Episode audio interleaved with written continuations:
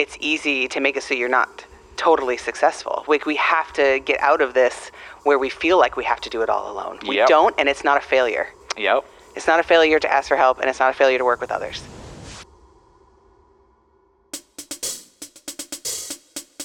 Whatever It Takes is a podcast about just that. Whatever it takes. Whatever it takes. Whatever it takes to get stuff done. Whether you're a filmmaker, Painter, entrepreneur, music, whether you're a tech person, artist. this podcast is about people getting stuff done and doing whatever it takes to do just that. This podcast is co-hosted by filmmakers Lindy Boustedt and Dan Thornton. Whatever, it takes. to get the art done. Done.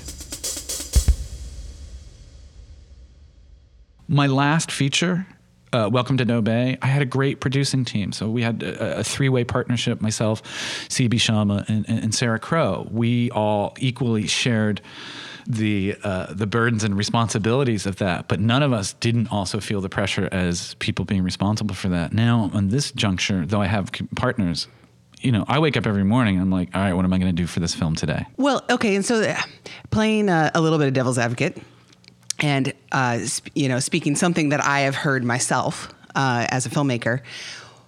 Since this is a personal project, and you're trying to like do these do these kind of things, and you're trying to go this certain direction, who's to say people don't come to you and be like, "Well, then fund it yourself." Why are you expecting anyone else to give you money for that? It's always the it's always the question. Like, how do I justify this? And then that gets back to certain different ways I have to think about this. It's such a good question. And it's such a good, you know, really, it's the question that we should always be asking ourselves throughout the process. Why am I doing this? Why should other people care? I I don't. I don't. It's not funded yet. It's got little bits and pieces of money. I've bootstrapped everything. I paid for everything so far. Um, I've done countless hours of shooting, hiking with Keith and Anita, um, interviews, uh, all sorts of work. I'm happy to do it. Now it's brass tacks. Um, I, I, I, we're almost done with the film. We have one more shot to get at the end of the summer. I got to figure out how I'm going to pay for that, but you know we'll figure it out. Um, and then we have the post production process, which we can even be in post before that last shot to do the rough cut. I think that that's pretty much the plan that we're going to go with now. I am simultaneously thinking about how to raise money on the American side of this. And so crowdfunding is, is something that I'm seriously looking at doing again. Though I did one with Welcome to Dobe. We did one and it was successful. It's freaking stressful. You know all about that. And it's a lot more work than people necessarily It's- understand. Full time job. It's a don't say that because then I won't do it. it's, it's, it's like every I oh to my bring God, it to you. it's a part time job. No, I remember doing it, and we had three people working on that. So you're right in that sense that that someone was paying attention to that Kickstarter campaign for uh, for post production costs for Welcome to Dobe. Someone was paying attention to that. Not one person had to pay attention to it all the time. This one, I might have to do that. So I'm looking at that side, and that's like the American thing. But like I'm also looking at look, this is a UK based story. This is a Scotland based story. So I'm in contact with with advisors to the First Minister of Scotland. I'm leveraging everything I possibly can to shake some money out of one organization called Creative Scotland to fund this fucking film because it's in the best interest of Scotland and, and artists within Scotland and with filmmakers within Scotland to have successfully produced films in Scotland. But I'm getting the runaround. I'll just God. I, I saw public- the email. It's Yeah. the traditional runaround. It- like it is, chicken yes. and egg. Yeah, Like, so which the- come first? Yeah, it's like okay. So I first was like I had to make a decision of who was I going to approach first institutionally. Was I going to approach this organization called Creative Scotland? And, and and for those of you in the United States, Creative Scotland is like is like the national endowment of the arts in in Scotland. It's the major government sponsored uh, funding organization for all arts in Scotland. So they fund film, painting, all sorts of stuff. They have a very strong film and television track. Okay, but it's very narrow, and they fund generous generously, but it's very narrow the rules that you have to sort of jump through and stuff like that. And so I had to go like, do I go to them first or do I go to the BBC first? And so I took a gamble and I went to the BBC, and they were interested in the project. Okay, they looked at my précis, they saw the short, and they're like, this is great. Okay, um, but we're not commissioning at this time you should go to Creative Scotland to see if they're willing to fund the film. And then once you get it to a certain point, bring it back to us. So I go to Creative Scotland and they're like, you should go to the BBC and see if they'll commission it. And so I'm at an impasse. I'm stuck. And now I now I need to start without trying to finesse things on the UK side. I need to start rattling cages because I believe this film is going to be a good film, a really really good film. And I don't like having to do things like contact a personal acquaintance that I know who works in the Scottish government, but I got to work every angle I possibly can because I got to raise some coin on this. But we've had some traction. So there's governing agency in Ayrshire, which is the, the district, the province of uh, where this town Irvine is, North Ayrshire Council, actually. They're they're interested in the film. They recognize that Irvine, which is a beautiful old town, is also a former industrial and maritime town that has fallen on hard times. And they recognize that tourism is important for a town like that. So they're willing to kick in some money institutionally to support the film. That's awesome because that makes a lot of sense. Right for them and, and, and for me as the filmmaker, because I want to celebrate the fact that like, look, if, if people know about Keith Salmon and know that he has a studio in this beautiful town called Irvine, um, that it's worth people to get off the train and walk around Irvine because it is a legitimately beautiful place. I want to highlight that because that's the experience of Keith. You know, that's that's low hanging fruit. That's easy stuff to do. Um, so they've jumped on board and are willing to to run interference. But yeah, I mean, I'm I'm calling and sending emails to you know to government officials and trying to shake some of this money out. And for me, it's a learning process. Is this going to work? And I don't know. Did let you know after a year after the film is done and shown someplace, then I might be able to say something like, "Oh, right, that film's done." It's a hard place to be uh, because you know, like when to get people to part with money. Like what? What is the exchange? You know, what are you're asking, but what are you giving? That is the American independent filmmaker's dilemma. I like to believe that independent filmmakers or filmmakers in general, in other societies where where it's recognized that to take a certain amount of funding from people's taxes and to reinvest it into culture is a legitimate and important thing to do. I'd like to believe that that's a better and more effective model for producing all kinds of art, not just film. Mm-hmm. That's the world that I want to live in and that's the world I still believe that like when I originally went to Scotland to study public financing for the arts, I wanted to come back actually actually knowing what it looked like and it felt like to live in a place like that so I could help inform a little bit of the civic discussion in Seattle in particular about like why is it important to actually shake some money loose, some tax money um, and invest it in filmmaking. Um, invest it in the arts. Like, why can't look? We're, we're Seattle. Why can't we think a little bit beyond what's expected in terms of giving back, in terms of government financing for for the arts. Why can't we actually build some structure within Seattle or even Washington State to be like, no, we're actually going to do our, we're going to do more about this because we believe strongly that supporting artists, supporting filmmakers, f- supporting filmmakers throughout their career, not just project by project, mm-hmm. um, is worth doing. Look, they do it in Vancouver, and that's why so much stuff gets shot in Vancouver. Well, and I think it's even one step further. Is I feel like it's easy and this just might be my my viewpoint, but it feels like it's easy for people to get behind. Oh, we need to support painters and sculptors and photographers and dancers and theater people, but film still seems like a frivolous thing or that it it's seems, industrially supported in some way. That's yeah, like, or yeah. that it's like, well, you're just having fun. Right. There's no such thing, quote unquote, as the, star, the, the, the trope of the starving filmmaker, the starving yeah. director. You yeah. Know, we we teach about the identity of artists and creative people in the United States. I think we we, we we've grown up in culture that teaches us and reifies stereotypes about how artists work. Look, I think artists should be more like Keith Salmon. I think artists should be a little, a little bit more maybe upfront, transparent, and maybe even more honest with themselves about it. As like, yeah, I do this for work. I do this because I want to make money and make a living and put food on the table and you know clothe my children or, or be able to make a car payment or even be able to make, buy gas.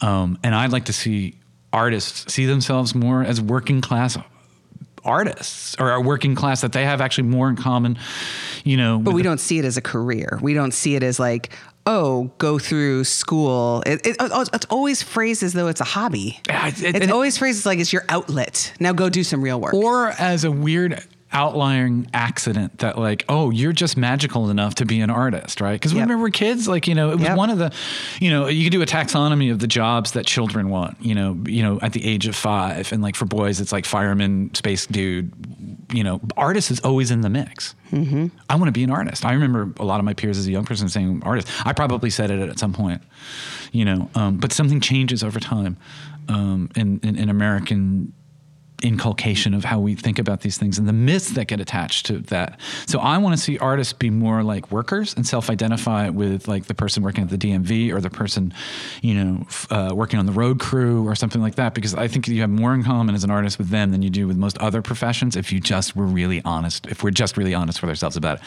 Filmmakers, I want to see more think more like artists and identify with artists um, because there's more in common with you in a town like Seattle with like the person who's like doing a show at on the boards or the multimedia artist who's creating an installation that's going to be you know at a gallery or at the Henry or something like that. You have more in common with them than you do a successful filmmaker in LA I guarantee that. And if we're just more honest about that all of a sudden we realize we have safety in numbers. Mm-hmm. You know, there's a lot of people working in creative industries in, in, in, Seattle, and there's a lot of opportunities for filmmakers if you just partner with the right people. But those people aren't necessarily other filmmakers. You know, what about tech entrepreneurs? What about, you know, there's need for motion picture storytelling in all sorts of different venues. There's need for photographic documentation and, and, and, and representation and, and storytelling in a lot of different stuff. If we just think as filmmakers all the time and we only hang out with filmmakers, um, we lose the opportunity of one, drawing an identity with other artists who are struggling just as much as we are. Mm-hmm uh, and then other the creative collaborations and opportunities happen that way. Well, and also if if you stay separate, it's easy to keep you keep you down. Like if you stay mm. if you stay alone, it's easy to make it so you're not totally successful. Like we have to get out of this where we feel like we have to do it all alone. We yep. don't, and it's not a failure. Yep. It's not a failure to ask for help, and it's not a failure to work with others. Man, I'll tell you, like, a great way to to just describe how that opportunity potentially does work when artists work together. I'll tell you an anecdote. Like I in 2011, 2012, Occupy was in Seattle, like our version of Occupy. Um, and I would regularly go down to check it out to see what was going on because I thought it was an amazing piece of street theater, regardless of how you felt about the process or the politics involved and the viability of it. It was an amazing piece of street theater. And I thought it was an organic reaction to a lot of things that are continuing to happen in America uh, uh, uh, in terms of wealth inequality and opportunity inequality, right? I would tell my quote unquote artist friends about like I'm going out to Occupy and even convince some of them to come with me. And I remember once going down with an art local artist and that artist was so problematically dismissive of what they were seeing at Occupy, even though this was like, look, you don't have to like it, but it's a phenomenon of street theater. Yeah. They left. They were just like so dismissive of it. And it's something I knew about their identity, that person's identity as an artist couldn't allow themselves to be seen as in any way in an allegiance to something that was kind of bizarre. And, and, and yeah i mean you know occupy had its issues in terms of like how stuff was done. Mm-hmm. didn't look like protests from the past you know and they were doing things but they were doing things for themselves. And it was street theater. And i was remember being so not all artists that i went down there with some in particular went down there and really enjoyed the experience and, and to look at it in that way. And i looked at it as an artist and an activist. And i was like but so many of my artist friends just completely dismissed occupy. And i was just like i was i'm still incredulous. I'm like what you're somehow not a worker? You're someone who somehow is not. Look at you. You're, you're, living hand to mouth. We're all living hand to mouth. We're struggling to find uh, like housing in, in a city that, that becomes increasingly and exponentially uh, unaffordable to live in. Yep. And I, you can't identify with other workers. Yep. Well, I, I found I found the exact same thing when I worked in the homelessness uh, issue for the past year, and especially in um, uh, housing issues for middle for workers Tell for middle income. I don't and, know this experience. Like I know you ran this program. You ran a program that was sponsored by the Gates Foundation. Yeah. So uh, so I was commissioned yeah. to to produce uh, four animated short films addressing family homelessness, and I was able to pay filmmakers to create a project and help them shepherd that project through.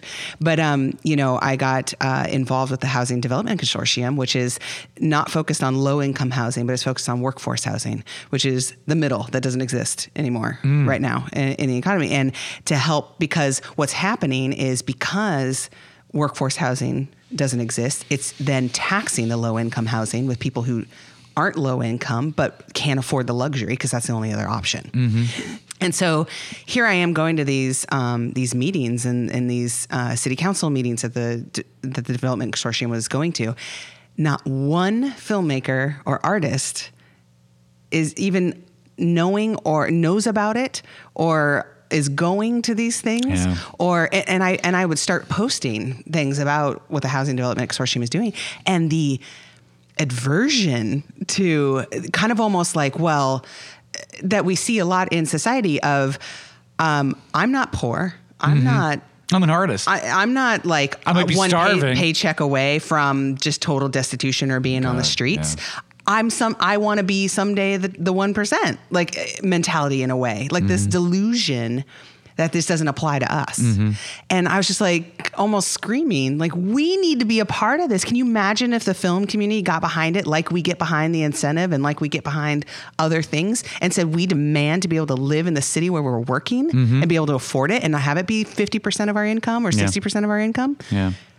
hello like Yeah. we are we are activists in nature like we can make films about it we Mm-hmm. can make you know this we're a propaganda machine and yeah it just it blew me away Mm-hmm. Yeah, I. I, and I don't want to be too judgmental about artists, but it really surprised me about Occupy. Is like, couldn't you just look at this as a aesthetic phenomenon of what people are doing down there? I don't like it or just like look at it. It's like no, it's because it's because it's activism. and i think it's because we don't see I, I think it's what you're talking about we don't see as what we do as work we don't see it as Labor. yeah as that something we should require to exchange our Mm-hmm. time for money Yeah, I, I want to go back to my time in the UK. Um, uh, again, being the value of being immersed in a different culture about that talks about things differently. Um, so, uh, you know, I mean, look, the UK is like it's a it's a very class conscious place, um, and America is very class amnesia about stuff. And I, you know, look, I'm I'm I'm, I'm a white. I, identify from the white privilege, right? I've got white privilege. I own a house. I, um, you know, I can make a living um, I am middle class, or I think I'm middle class. Though if I really look at the bottom line, you know, I'm, I'm struggling paycheck to paycheck as well, and have to make compromises all the time in my life. Look, I'm not complaining about that. I, if I can build a life where I can make movies and, and teach, which are two great things, like all right, I'm I'm great with that. Look. You know, I'll leverage that white privilege to be able to hold on to that, though it's not a particularly privileged place in life in terms of money, and it's at that ninety nine percent. I'm definitely in the ninety nine percent. Leave that aside. I'm living in the UK, uh, uh, uh, and I'm in the I'm, I'm in the country for about a month. So I'm reading British newspapers, Scottish newspapers, British newspapers. I'm listening to a lot of British, you know, radio commentary and stuff, and things are happening, and you know, and stuff. And then I, I literally, I'm walking down the street one day, and I'm like, bam, like like a bolt of lightning. I was like, oh wait, I'm working class. oh shit. I come from working class people. My people are all working class people. I am working class essentially. I grew up in a family of working class people. I am working class. They've all we've all done successful and taken advantage of opportunities that America used to give people in the middle of the 20th century that don't anymore. At least not with a lot of a debt attached to it. Um, but I benefited from that. But I forgot that I was working class. And that's something that America's really good at is obfuscating and, and introducing this idea of forgetfulness. If you make it even close to the middle class that you may have a consciousness that's based actually in, in, in working all of a sudden i was like it blew me. Like i literally almost stopped in my tracks. And like oh right. I'm i'm working class but I just needed to be immersed in a culture for about, I was only there maybe a month. And all of a sudden I was like, oh, I recognize myself in the way that people talk about the consciousness in politics. And um, my goal from that point and even before that was like, what's the utility of the work that you do as an artist? How does it function in society? In the sense that, like, the labor that you do with your hands, how does it benefit society? Um, as filmmakers? Like wh- what is this does how does it function in the marketplace? How does it function for people? Is it entertainment? Is it is it instruction? Is it education? Is it something different? Is it you know? But i i ask myself that all the time. I have to because it's like you know i'm scared crapless that like no one's going to want to watch a film about a scottish painter. I have my doubts whether anyone wants to watch a film about a Scottish painter. You know, so happens that that painter is visually impaired, so there's a little hook there. Do people want to watch this? Does it have a utility? Is my labor productive? Is it worth funding? I hope so. Well, and, and even more to that, you and I, um, I think we share uh, that we can look at our community and sometimes we feel that resources are wasted.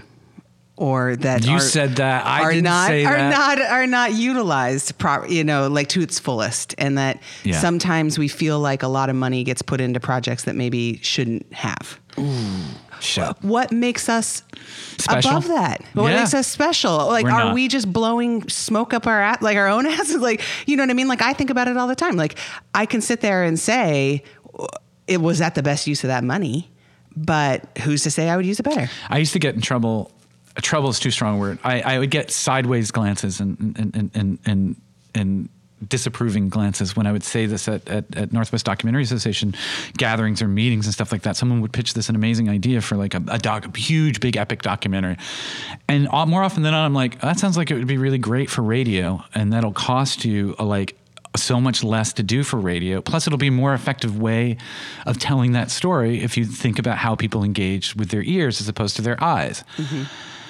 And a lot of times, you know, and, you know, filmmakers felt shut down or shot down because I was like, that's a great story for radio. Um, but I think it's an example of like if we have to be really honest with ourselves, it's like what's the right medium? Look, you know, I've said this to other filmmakers, documentary filmmakers too. It's like, what if you took all the years of work and all the money that went into that, and all that labor, and what if you just actually went to that little village in sub-Saharan Africa and just lived there for two years and put a bunch of money in it? Maybe that would be a more effective allocation of resources than rather than just try to make a movie because it makes you feel good to be a movie maker. Ouch. Well, Look, and two, sometimes activism movies, like you're like, what if you put all that resources just into the cause you're trying to educate about? Or hire a lobbyist. yeah. You so you spent fifty thousand dollars on this film. Uh, what if you could hire a lobbyist for fifty thousand dollars for eight months of work to work a legislative issue? Mm-hmm. Gee, I wonder which can be more effective at the end of the day. Uncomfortable questions. Yeah. This is one of the things as filmmakers I think we have to always continually examine as ourselves as our identities, our professional identities. A lot of people frankly get into filmmaking because it feels good, it looks good. A lot of people choose to be artists because it There's a status to it. there's a status to it and there's esteem attached to that. But if you're, let's say, a documentary filmmaker and you're issues oriented documentary filmmaker, I find that we should we should continually look at the utility of the thing that we're producing. Does it really make sense? Or is it just a is it just a distraction from the actual issue? And God knows, I don't want anybody out there who wants to make a movie about uh, uh, climate change or about you know natural resources or Women's you know, rights. or you know hey look yeah, yeah. man if you think you've got an angle and you got a story that's going to work in a particular venue that's going to get people to participate and that your call to action is going to be acted upon that's great but really ask yourself that question and be willing to come up short look i'm willing to come up short with the keith salmon film I don't see it as an activist film. I'm not sure. For me, it's experimental filmmaking. I'm going to make a film where we're going to watch some dude painting, and it's not Bob and that's even harder to to fundraise for. Yeah, But maybe. yeah. But for me, that's an experimental kind of film, and Yeah. maybe that's self-serving. But as a f- motion picture storytelling, I want to examine like the different ways that we're going to treat this in post-production, and the way that I'm shooting it is is very different from the I've shot things before. But I could be wrong, and there could be no utility in this movie, and I have to live with that. But that's why also. Well, I'll ask you this too. Do you feel, as a filmmaker who bootstraps all your projects, do you feel a little safer ethically and morally to take that responsibility on until you get to a certain point? absolutely. Tell me about that. Y- because well uh, uh, the other the other half of being an artist is being in, incredibly insecure Okay. about about yourself and do I actually have something to say am I the person to say it you have to get through a project you have to have almost a delusion like we have to be a little nuts Mm-hmm. to to do this it's not easy it Right. looks glamorous it's anything but Right. it's emotional, it's taxing, it's and not only that, I've invested my marriage into this.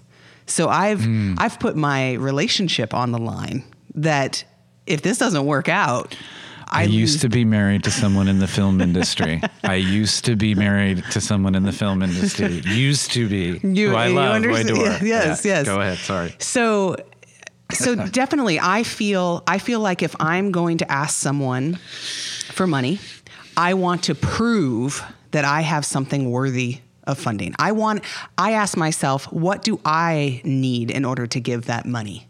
Sometimes it's just a relationship. Sometimes it's I know this person. I love this person. I want to support this person, and that's great. That's a val- that's a totally valid form of fundraising.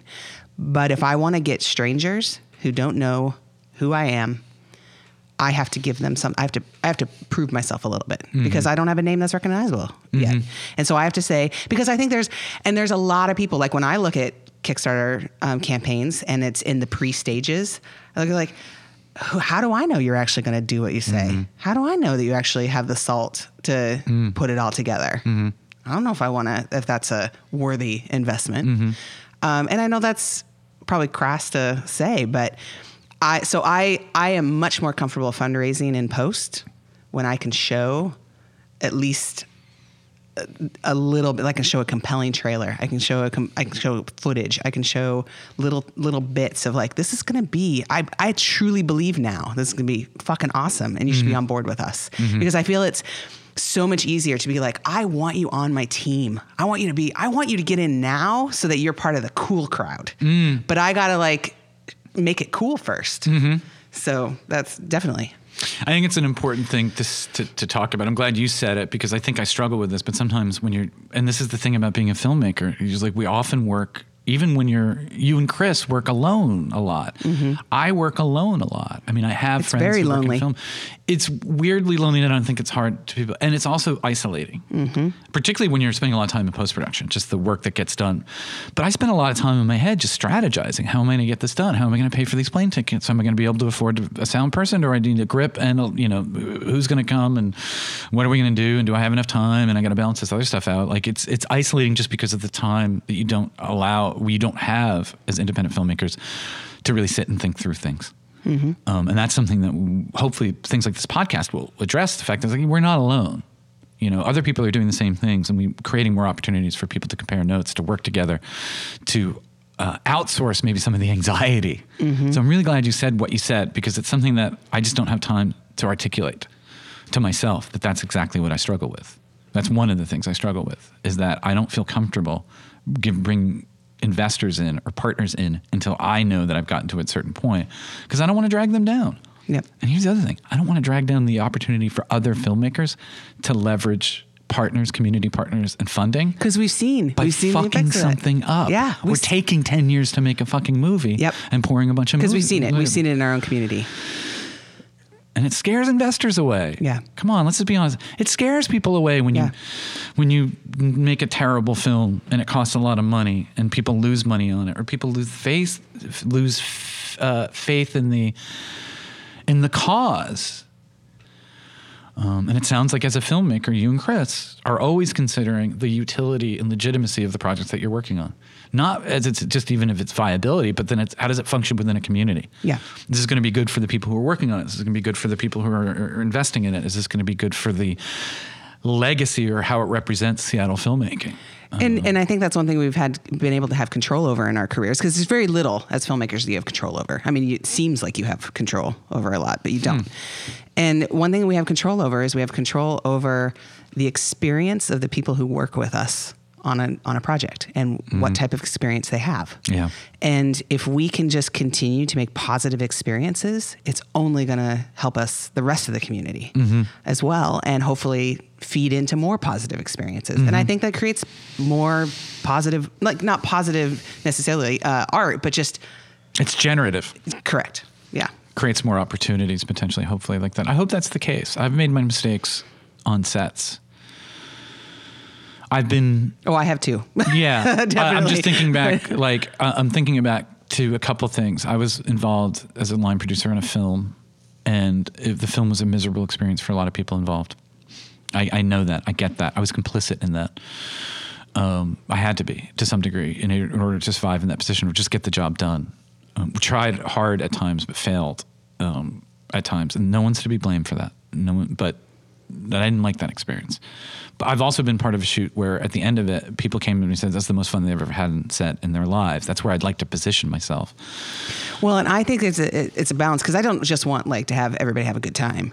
I also I do. I well yes, but I also want Because I want to have a good time. Absolutely. But I also think that um, in order for them to have a truly positive experience, we have to do our work before then, and it's all in the script. Yeah. We have to start projects only when the script is not just good, is great. And that breakdown is there. It's Yep. ready to be shot. Because only then will everything else fall into place and, and be Yeah. a truly positive experience. Because I want it to be a positive experience when they see it on the screen too. Mm-hmm. I want them to be proud. I want them to be happy that they gave all that um, to this project. And so I feel like we owe it. All right, I want to ask you a question. Yeah. What's the with the stated goal that you just expressed is that you want the best possible experience, the enriching, enjoyable, stress-free. Well, not necessarily stress free, Or but, okay, but like that it's worth it. It's worth the the the effort, the struggle, the um the the long hours, the everything that goes into it. okay. What's your big? What have you identified as the biggest hurdle from you personally as a filmmaker to get to that spot? What's what makes it tough for you? What's your challenge? Because I'm learning this about myself as a mm-hmm. filmmaker. Mm-hmm. What's the hardest thing for you to get to that point? finding the right balance of being because you only have so much funding so finding the right balance of being lean and nimble and making sure that people are getting as much as you can possibly give them uh, as terms of pay and everything else but also not doing it at the detriment of their like asking too much because it's so like everybody's doing 16 jobs um, and i think that's the hardest part and it's i know when um, Chris and I take on even more to try to relieve that burden from everybody else, it then hinders our ability to direct a powerful movie. Yeah, I mean, I'm going to break it down. I, I, I've looked at my experiences too. I think a lot of the same things. Like, okay, so we choose, we, we understand we bootstrap our projects. So we're we're taking responsibility, personal responsibility for these films at, at various stages as they're being made. That means that we have to work and do things diversely, but that we have to get good at a lot of different diverse things, right? Mm-hmm. I have a problem that, and it's not about ownership. And I think people see this, and I understand why they see me sometimes as being like a control freak. Um, and I'm not a control freak. It's because I, then when a project gets to a point where I need to collaborate with other people, uh, I, I can become very impatient um, with other people. And it's not because I want to control them, it's because I just have ingrained this thing and it's not right. And I apologize to all the people that I've offended for being a total dick because I'm really impatient, um, is because I feel like I can do it better, faster, and it costs less if I do it. That's a terrible recipe for at times for collaboration, and Yep. I've just pissed people off and alienated people and, and and and appeared to be quite arrogant to them, and I regret that, and I'd like to figure out a better way to do it. But it is a little bit of the byproduct of like, well, it's just not going to cost as much if I do the sound and the shooting. Yep. But you know, God's honest truth, it's not going to be as good enough of a film Yep. if I do it all. Yep. So I have to learn to be more patient with other people and op- but and then also provide the opportunity for collaboration. But here's the thing, if I don't have any money, I can't pay people. Yeah. I'm not going to ask them to work for free. Yeah. And so that becomes an added psychological burden on me. If I'm paying them low wages, I get frustrated because I'm already frustrated with myself And you know what you're asking. and I don't like it. Yeah. Whatever It Takes is produced by Pete Ryan, Lindy Boustedt, and yours truly, Dan Thornton. Recording and engineering by Gary Mula at the Bonnie Love Recording Studio in scenic Columbia City, Washington. Stay in touch, give us some feedback, let us know how we're doing, let us know other things that you'd want us to talk about. We look forward to hearing from you.